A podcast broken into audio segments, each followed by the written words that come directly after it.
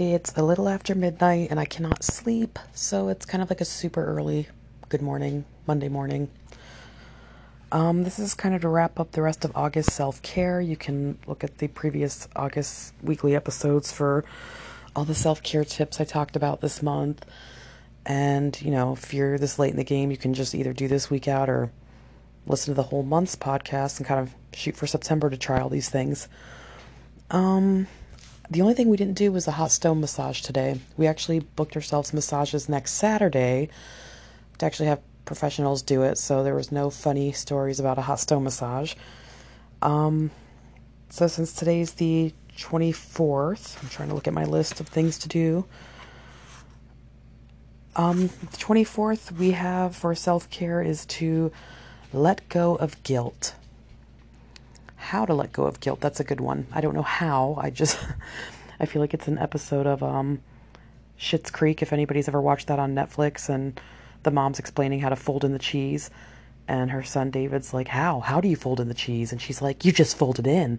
Like I feel like this is kind of the thing with guilt. Like how do you let go of it? You just let go. Um that's a hard one. I remember I had a nurse manager ask me if I was Catholic because I was always so guilt ridden. I'm like, no, it's just, you know, naturally feel guilty for like every little thing. It's weird.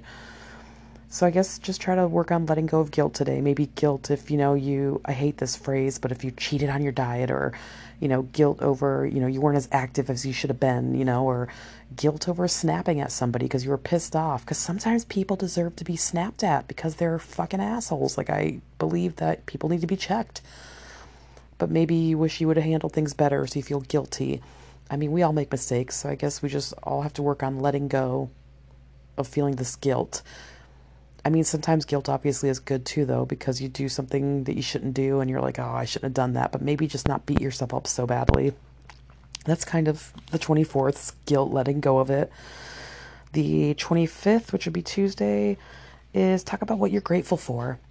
And like every day, usually at least once a day, I kind of go over I'm happy that my whole family is under one roof and we're safe and we're healthy. Last week we were all not healthy. We all were kind of battling some nasty little bacterial infection. So they say. I mean, we were doing doctor visits via phone. But I do know me and my asthmatic middle child were wheezy and short of breath, and we all had fevers, and we had to do the whole COVID thing. And, you know, Miles actually gets his test results tomorrow. But, I mean, if me and Mark were negative, they didn't even bother checking the other two kids. They just were like, oh, you all have a bacterial infection and like a walking pneumonia. Here's an antibiotic. But I'm still grateful, you know, that we are healthy ish we've all been on antibiotics and, you know, feel better this week. So that would be Tuesday. Then Wednesday is do something you loved as a child. And I actually already know I'm going to be skating on Wednesday because I did love skating as a child. I also loved coloring too, and I actually do have these little like Doctor Who coloring book things with all these colored pencils to do. So maybe I'll do a little bit of coloring and skating on Wednesday. Um, I actually try to prefer like to do my skating in between my days that I'm off. So if like fuck up and land on my ass really hard or like twist my ankle, I got a couple days to recuperate before my next shift. So there's a method to when I choose to skate. Um, plus it goes in with my like being active at least five times a week. Like, you know, like hiking one day, walking one day. I mean, we walk every day, but I mean going on an actual walk versus like hiking in the woods. Um, yoga, because it's really good for flexibility and helping to strengthen up my core uh, skating, and then like I swim all the time in my pool in the backyard. Although it's kind of lazy floating, not so much swimming, but you get the gist. So that would be something you loved as a child to do on Wednesday. Then Thursday, the 27th, is who inspires you and why. Like, think about who inspires you and why. I don't know how that really goes into self care. I might have added, I don't know, who inspires you and why. Maybe just self care of like, think about who you admire and why. I mean, I got like people I could think of off the bat. Like I actually, my sister-in-law Heidi. Um, something I was always very in awe of with her is that she always had like hobbies. Like this is like decade back or whatever when you know she had her two oldest kids were little kids but she would you know she'd go like once a week she's like oh i'm in a pool league and it's something she did that she went and did for herself and she you know i always felt like you had to like sacrifice all your hobbies and stuff and just do for others. Like, you know, if you took one day a week to do something for yourself, somehow that made you bad. And I always thought it was really cool that she was like, oh, I'm just doing this. This is what I do every whatever Monday night or Tuesday night. And she did that. And I, I know this sounds weird, but it was just something I was always a little bit jealous of. I was just like, I, you know, I couldn't even manage to like, people are, oh, we're doing like a book club. We do it once a month. And I'm like, oh, I can't make that. that's, that's too much commitment. I can't do that. So it's something I'm working on now, my 40s, which I wish I would have done maybe 20 years ago, but to really focus on one fucking day a week to do something for yourself is not too much to ask. So, and my friend Michelle, she inspires me by making sleep a priority. I have been living over 20 years. I can promise you, since I've been a teenager, I'd go to bed at midnight or 1. You see, I'm still up and it's after midnight, and wake up at like 5 a.m. And I've been doing this, like I said, well over 20 years, getting like anywhere from two to four hours sleep a night.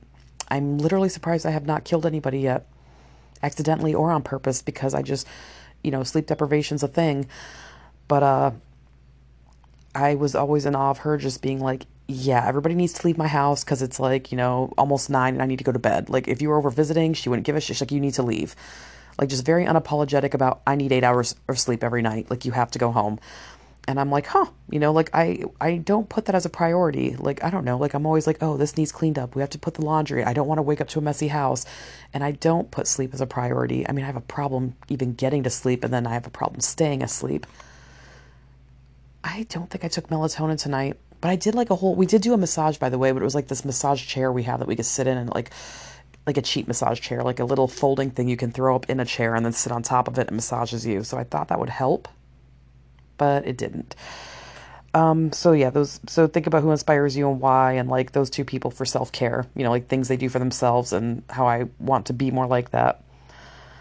What day is this then? Look at maybe I am getting tired. so letting go of guilt on Monday, Tuesday, grateful for what? Wednesday, do something you loved as a kid, Thursday, who inspires you. Friday the 28th says date yourself today find out like i guess maybe who you are and what you like and your hobbies because that kind of goes into self-care i think. I'm going to be working on friday. I'm working tuesday and friday this week so i'm not sure i'm going to date myself and find out what i like when i'm at work for 12 hours. So i may actually just add that on to wednesday or thursday.